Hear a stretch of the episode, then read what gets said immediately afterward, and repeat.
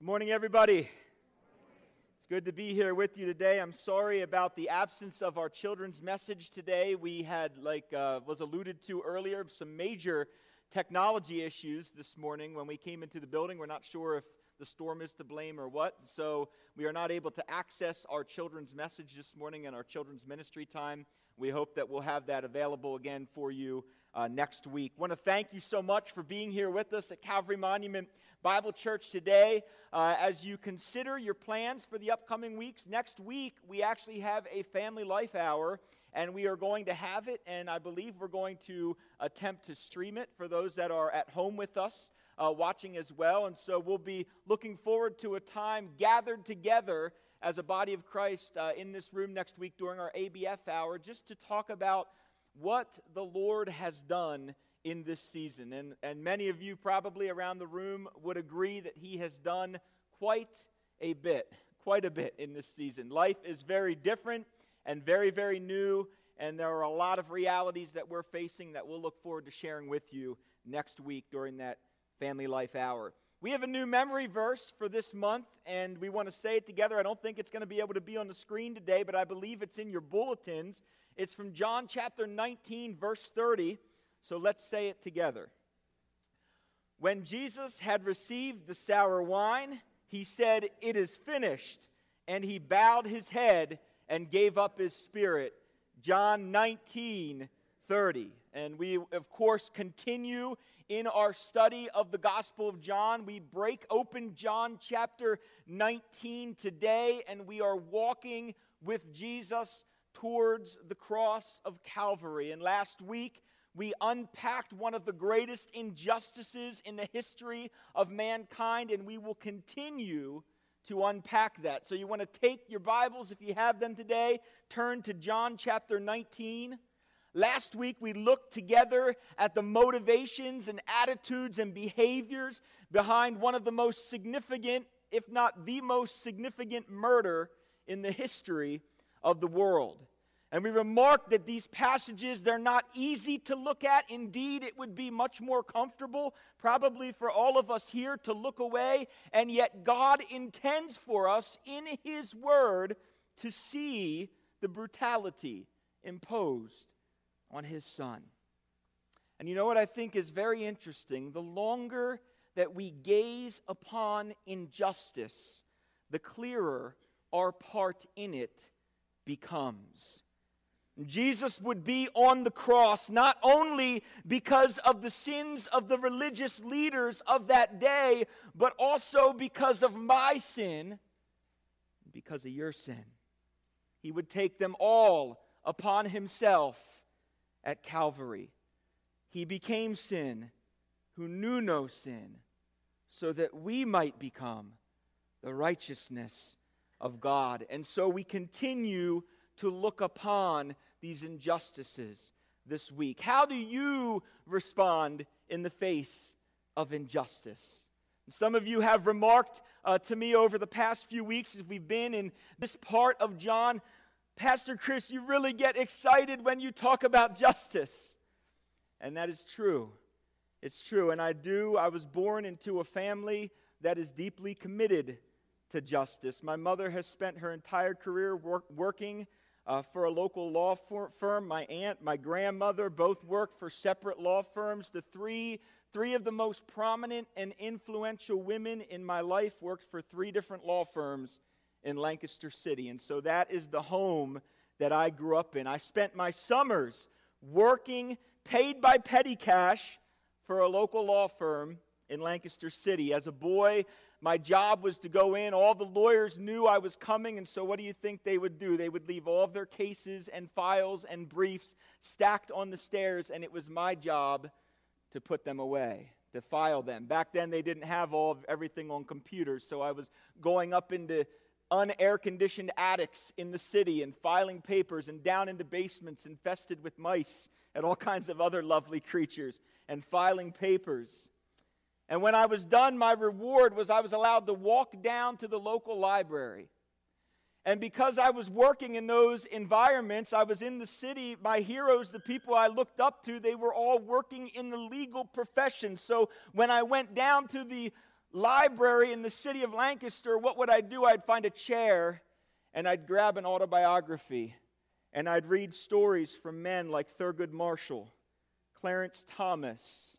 I've read Antonin Scalia, and I still enjoy to this day following all of our Supreme Court justices. And as I grew older in that job in the city, I graduated from just simply filing paperwork and filing papers in folders and all these other things to being allowed every once in a while to even go and deliver subpoenas. Talk about a scary and uncomfortable job. Very scary, very uncomfortable. Thankfully, I only had to do that a few times. But justice was just a daily part of my life growing up. That was the environment and the atmosphere that I grew up in. And I was taught at an early age by my parents, my mother, and my father to see how closely justice was related to the very heart of God and the gospel through which we have been saved. And once again, as we enter into this text today, what we see is we see an example of Jesus' leadership on display. His attitude and his actions are painting for us a vivid portrait of how we might handle and face injustice. And friends, we will in this world face it.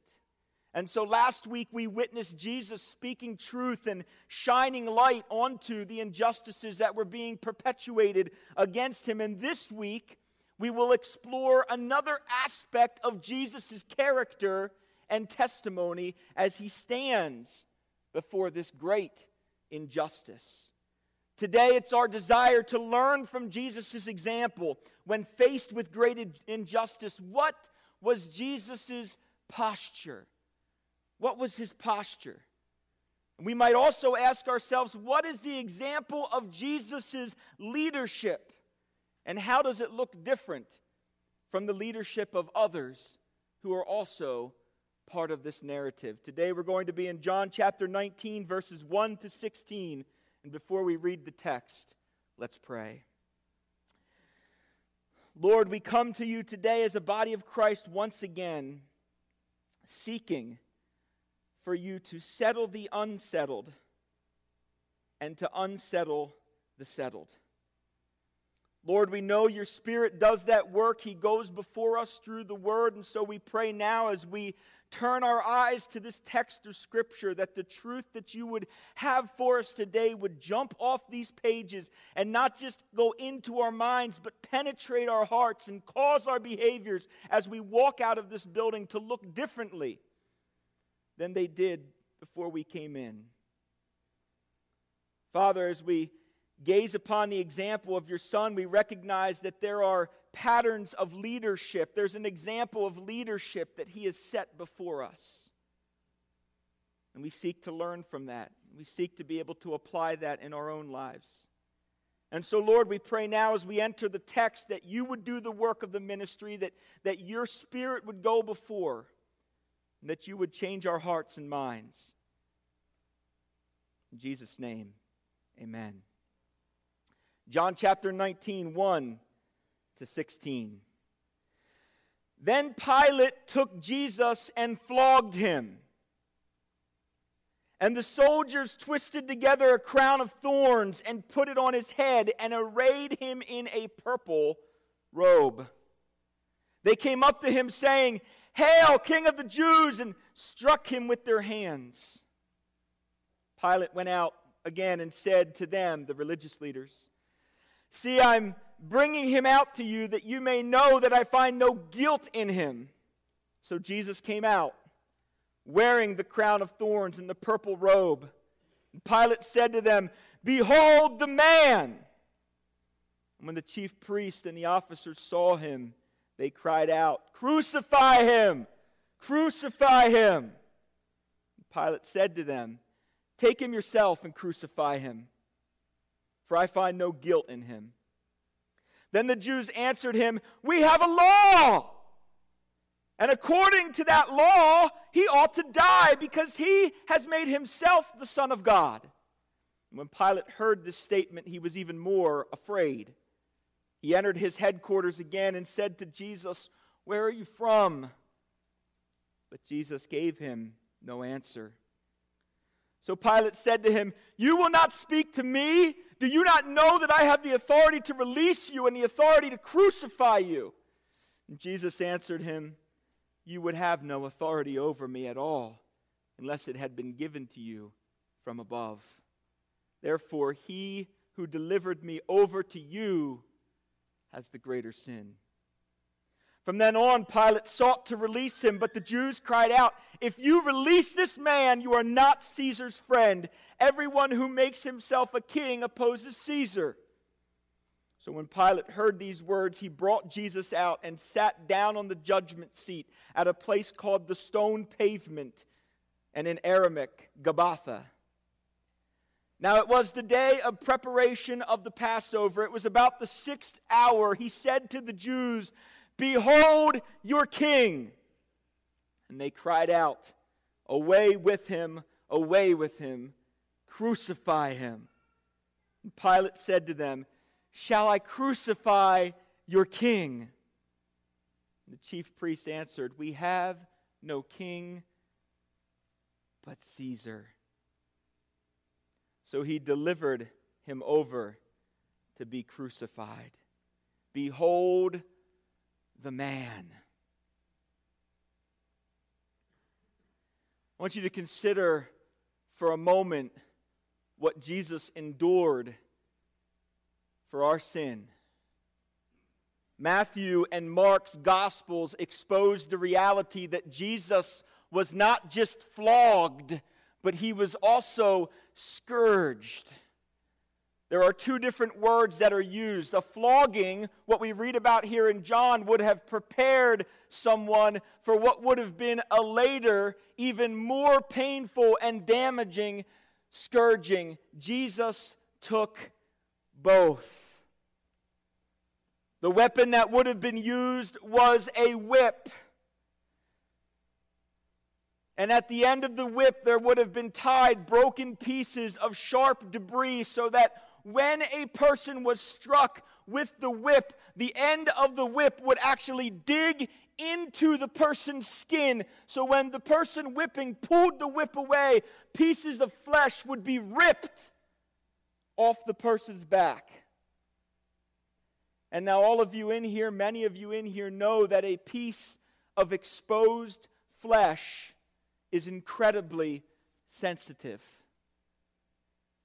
And there was a condition in Jewish law.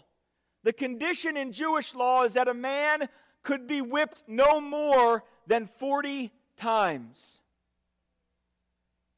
But Jesus is not being tried under Jewish law, is he? He's being tried under Roman law, and under Roman law, there was no such provision, which means that the beating could have endured and endured and endured and gone on and on. what we know beyond a shadow of a doubt is that Jesus' back would have been torn open and bleeding profusely. For many who experienced this kind of pain and this kind of punishment, it was debilitating. And then, verse 2 the soldiers twisted together a crown of thorns and put it on his head and arrayed him in a purple robe. You see those thorns on the screen. Those are the thorns of the plant that they believed was used to craft the crown of thorns. Now imagine a crown of those thorns that you see on the screen being placed on your head. It was a form of public punishment, but the purpose was more about public mockery than about pain. It was a form of punishment reserved for those who challenged the authority of Caesar. However, this does not dismiss the pain that Jesus would have endured by having this placed on his head. Now, I want you to consider what would happen with me for a second. As this crown was placed on a person's head, I can do that, okay, and I don't feel much pain. But that's not what they would do. The skin on your head is very thin. So they would place the crown of thorns on the person's head and they would push down on the crown of thorns. And the thorns would break the skin of the person's head. And what would happen when the skin broke is that blood would roll down the person's face. And the person oftentimes was a prisoner who was bound and unable to wipe his face. So I want you to think about when you are someplace and you don't have the use of your hands and some kind of liquid is dripping down your face. What do you have to do when you can't wipe your face? Distort it to try to keep the liquid from going into your eyes. And so, again, another form of mockery is that they would take this crown, they would shove it on the king's head, they would push down. His head would start to bleed, the blood would start to flow down, and he would have to distort his face to keep the blood from going into his eyes. Now, imagine that person now being marched out in public, what he would have looked like. The purple robe,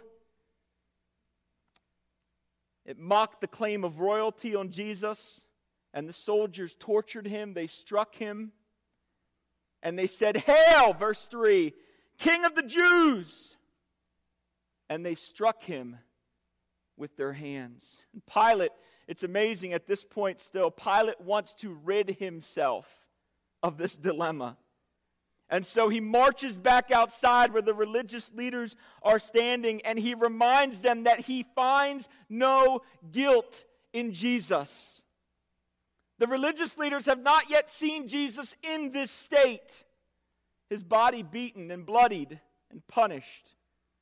Perhaps now, when he comes marching out from behind the curtain or from behind wherever he was, perhaps now they would see the grossness of what they've perpetuated and turn from their ways and say, Enough! Enough! Not so. In verse 5, Jesus comes out wearing the crown and the robe, and Pilate proclaims the only truth that he is able to see Behold the man. And friends, the irony here is that Pilate, he's unable to recognize the actual truth that he himself was professing. Indeed, Jesus was the Son of Man. And this is not a statement of pity.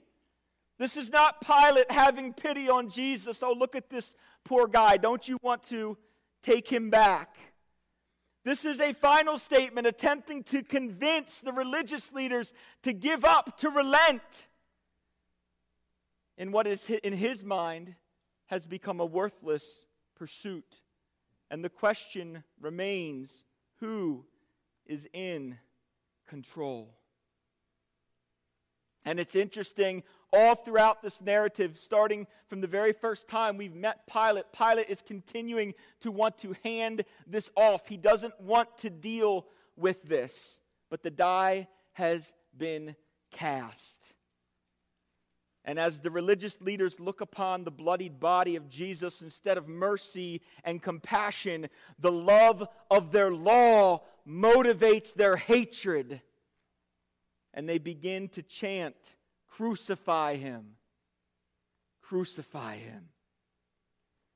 And Pilate, knowing that the religious leaders had no authority to crucify Jesus and most likely resenting that he was going to have to become complicit in the murder of Jesus, responds in sarcasm in the second half of verse 6. Take a look at what he says. Take him yourself and crucify him.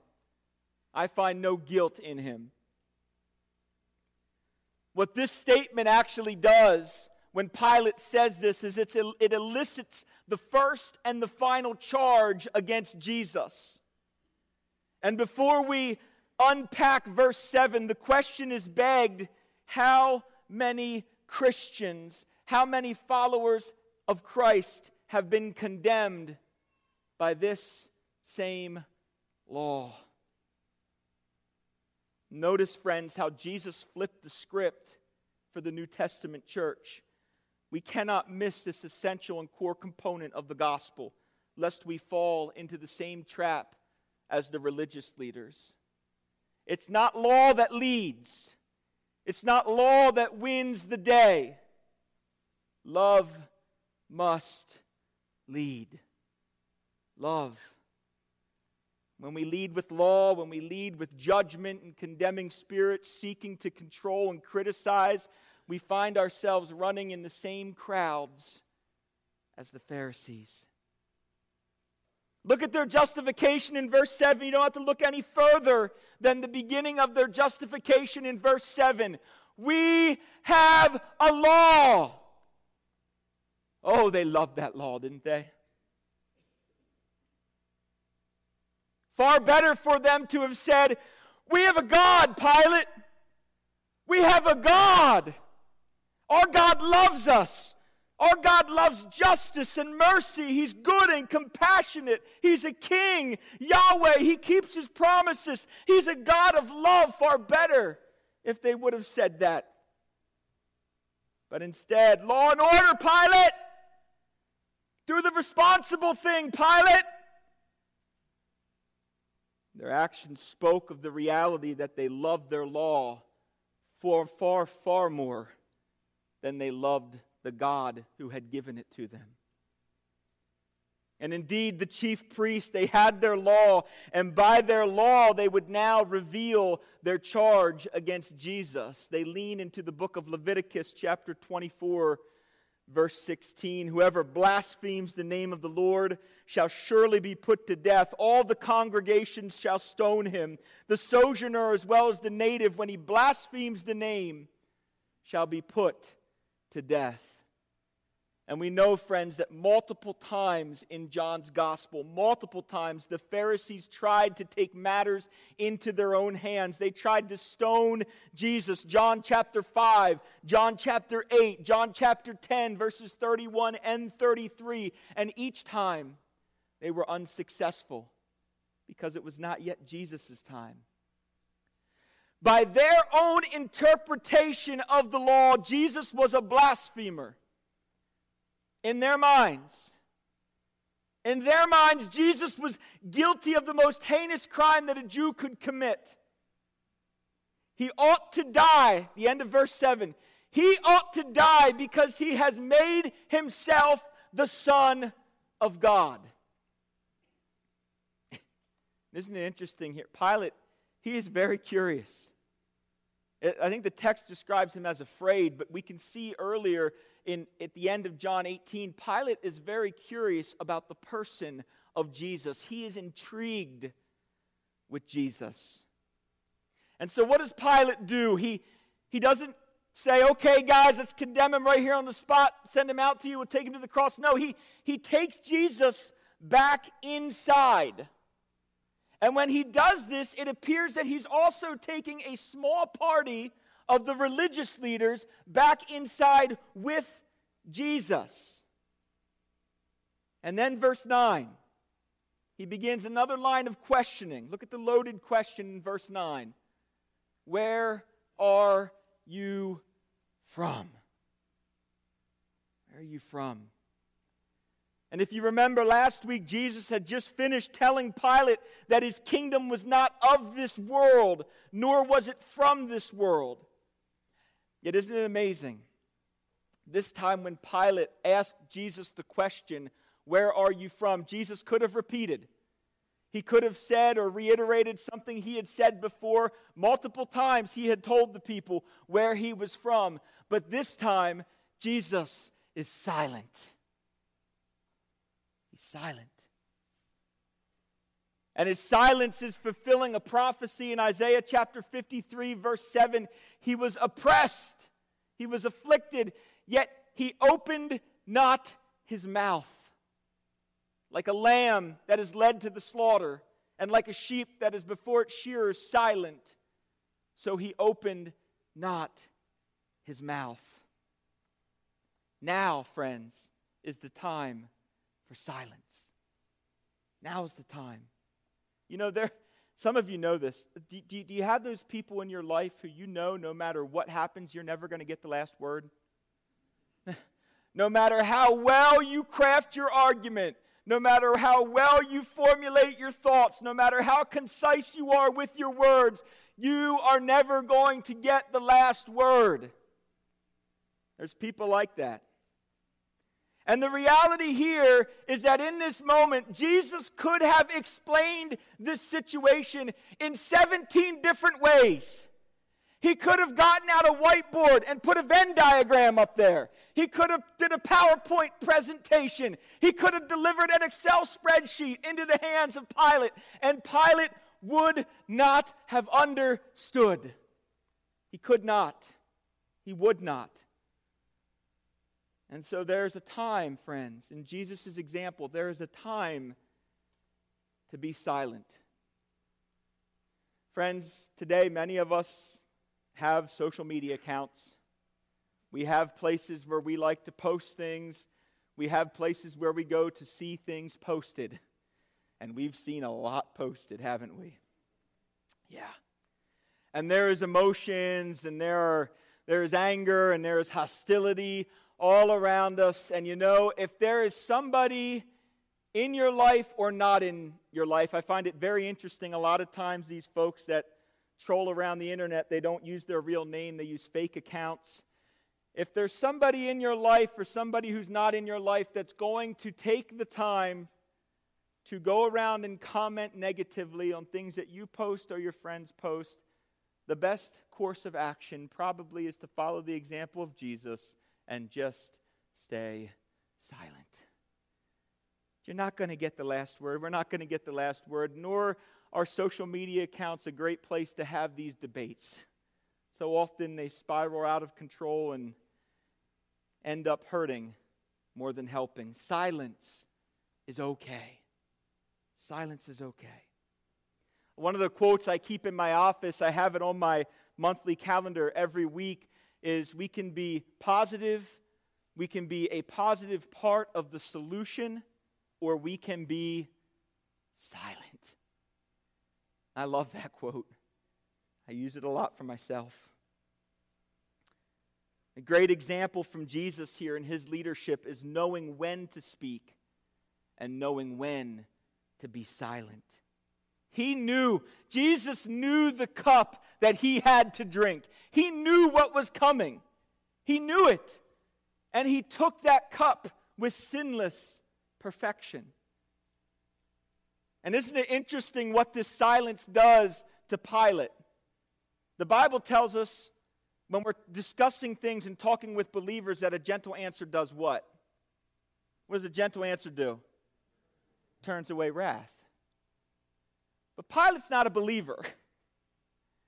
So Jesus' silence, his gentleness in the moment, it actually incenses Pilate.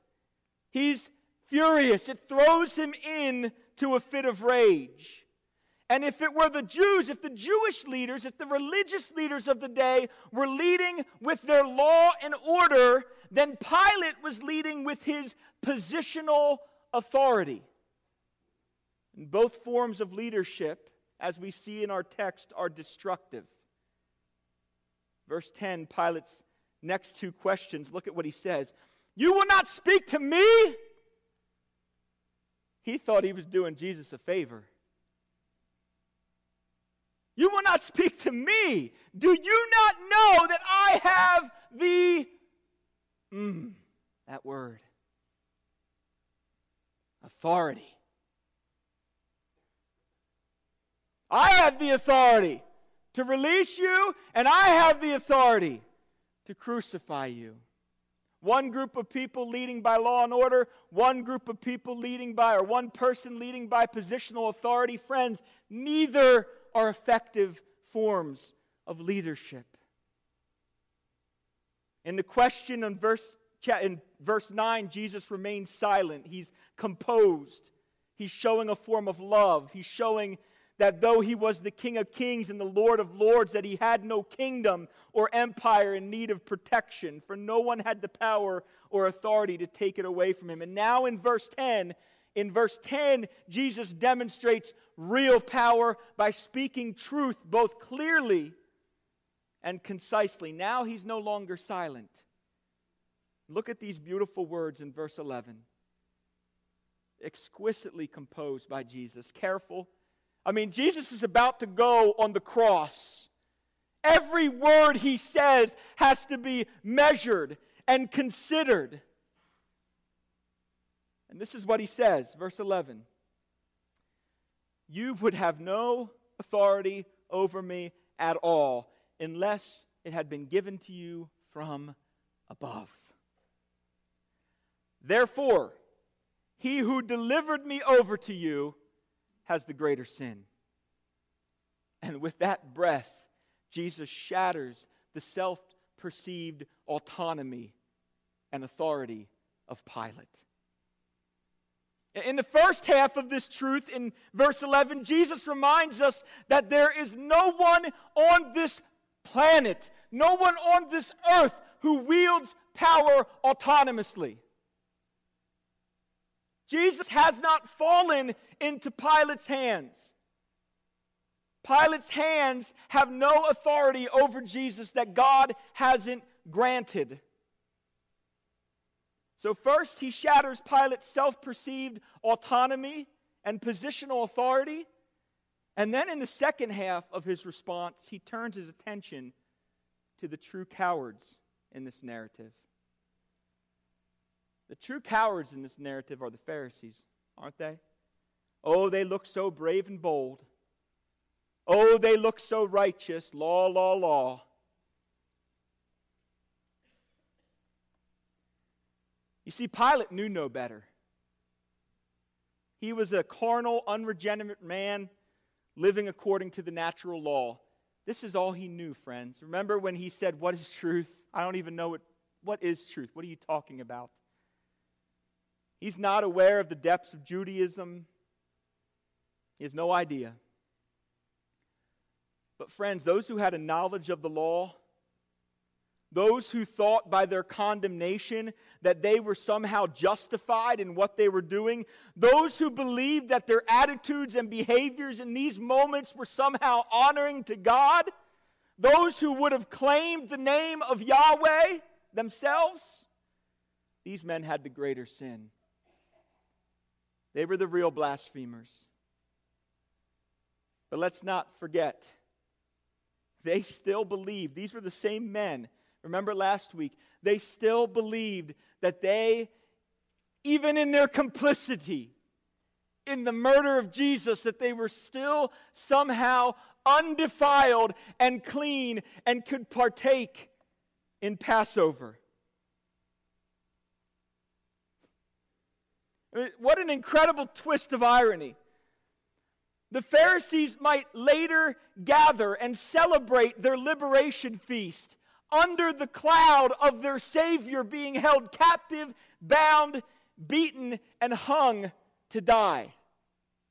You get this picture of this good old boys club raising their chalices, offering their cheers while they slop down their Passover lamb, ignorant of the fact that they've just perpetuated the greatest injustice in human history. And friends, their blindness should make our hearts break and their blindness should give us cause to pause and check our own hearts. What we witness here with the Pharisees and the Sadducees and the religious leaders, what we are witnessing as Jesus moves to the cross, is the end of a man or man who leads by law. The end of men who strive to protect their kingdoms and their empires here on earth who seek to accumulate crowns, those who care more about being right in their own eyes than being loving in the eyes of God. Their sin was greater. And so Pilate, faced with this immense social pressure, I want you to consider for a second the social pressure that Pilate's under. If Pilate does nothing, the Roman government is going to find out and he is going to get in trouble. He's tried to resist. And every time he's tried to resist, he's been met with opposition. and an ominous threat to his position in the Roman Empire. Look down at verse 12. If you release this man, if you release this man, this is the religious leader speaking to Pilate, you are not Caesar's friend. Don't do this, Pilate. You don't want to do this. Everyone who makes himself a king opposes Caesar. And so, if Pilate were not to act, he's directly in violation, undermining the rule and the reign of Tiberius, who was Caesar at the time. And this would have equated in his life to political self destruction. And so, upon hearing these words, Jesus is brought back out by the soldiers. And isn't it interesting what happens? Pilate takes his place where? On a judgment seat. And oh, someday how the tables will be turned. It was a day of preparation of the Passover. Most scholars agree it was probably nearing, but not yet noon, which would have been the sixth hour. So some suggest that we're looking at a time between 9 and 10 a.m., our time. And Pilate looks to the Jews and professes the third title attributed to Jesus in our passage today. If you go up to the beginning of our passage, Hail, King of the Jews! In the middle of our passage, behold the man. And now at the end, behold your king. And they cried out in verse 15, Away with him, away with him, crucify him. They could no longer stand being in the presence of the Messiah. He must be sent away, he must be crucified. They had no clue that though they are complicit in the murder of Jesus that their complicity was allowed by the sovereign God who would see Jesus raised up as the bronze serpent in the wilderness so that everyone who looked unto him would be saved. And Pilate is very, very patient with these religious leaders. It's amazing what he does here. He gives them one final escape, one final way out one final opportunity to recognize the egregiousness of their error. The end of verse 15. What does he say? Shall I crucify your king? Do you really want me to do this? I don't want to do it. Do you really want me to do this? And the response is terrifying but yet should not surprise us. The religious leaders seized the moment to announce their allegiance not to the King of Kings, not to the Lord of Lords, not to Yahweh, their covenant keeping God. They seized the moment to pledge their allegiance to Caesar politically motivated maneuver that one would firmly deny. By doing this, they're giving up their national heritage as children of the one true living God and King. And you know, it's interesting. There's a scene in the book of Daniel. Many of us know the book of Daniel. We remember this scene. There are these three men in the book of Daniel. What are their names? Shadrach, Meshach, and Abednego, right? And they're told in the book of Daniel they have to bow to a pagan god and they refuse to participate, even by threat of their very own lives. And in the end of the narrative, they're tossed into a fiery furnace. But before they're tossed in, they proclaim that they wouldn't bow, and even if God didn't save them, they would have no reservations about not bowing. Their king was Yahweh, they would bow to no other. And flash forward into this scene and watch the religious leaders kneel and kiss the feet of Caesar. I would have to imagine that Pilate was a bit confused, maybe even perplexed, because the Jewish population was not always known to be so compliant and adoring towards Caesar. This is hatred that's fueling their behavior.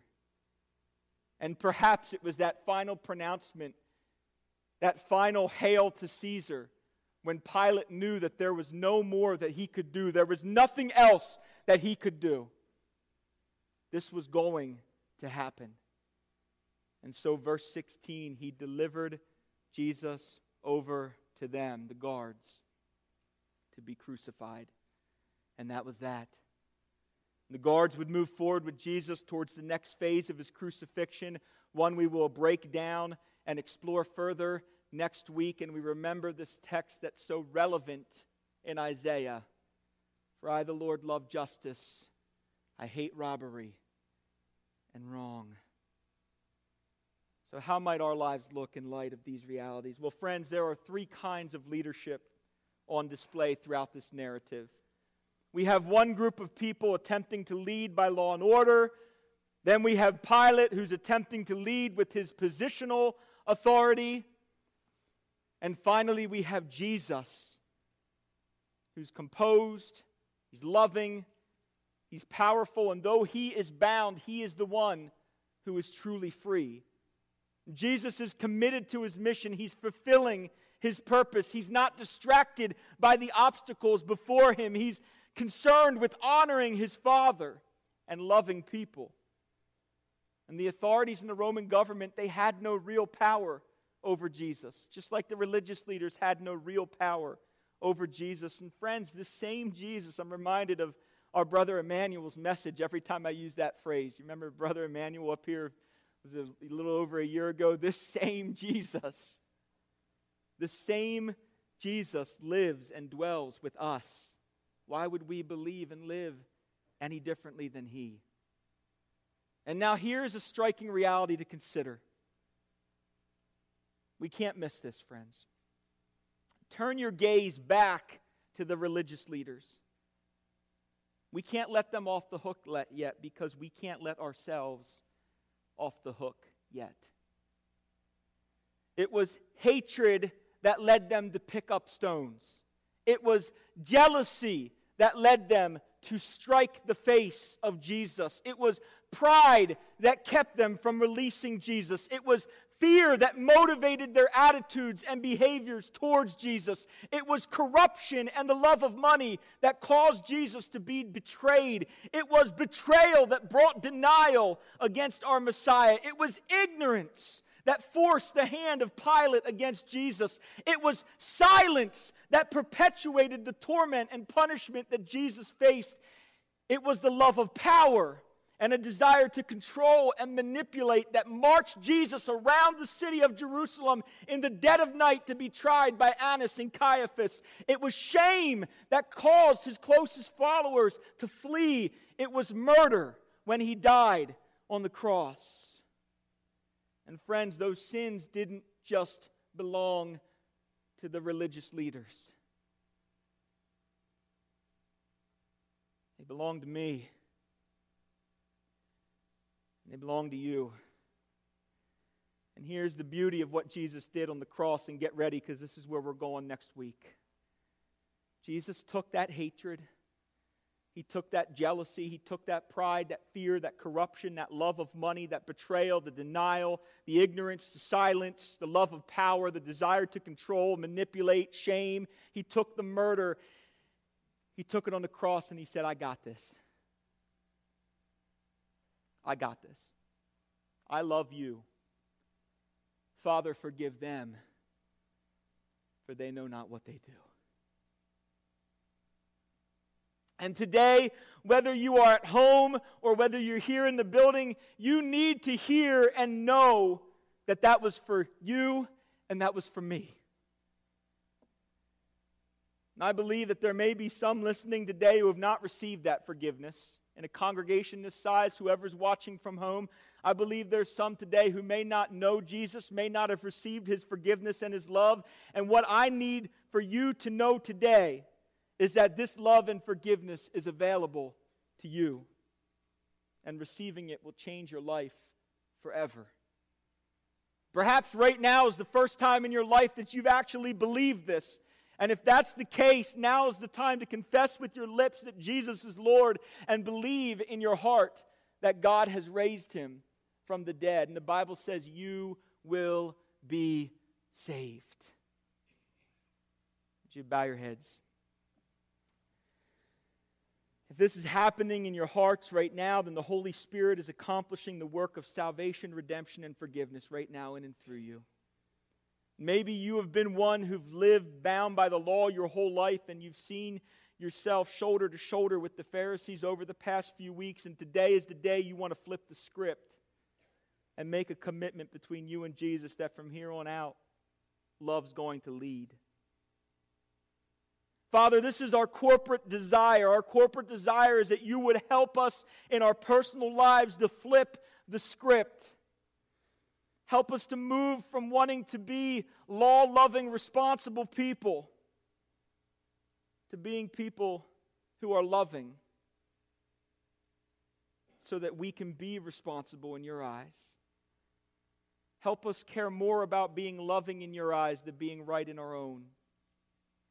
Help us define what this looks like by our example and by your testimony of mercy, compassion, grace, and love. We ask you today Lord, you have to accomplish this new command through us. We are inadequate to love as you have loved, but yet through your Spirit at work within us, we can honor you with our actions and our words. And we pray, Father, that as we go today, that that would be the testimony of our lives, not on our own power, not on our own effort, not on our own strength, but on yours,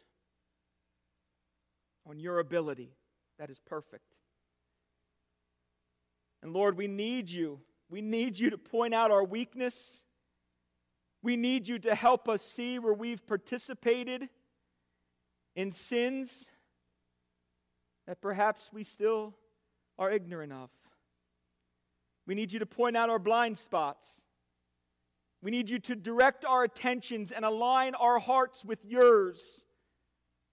We need you to help us give you the glory that you deserve. It's in Jesus' name we pray. Amen.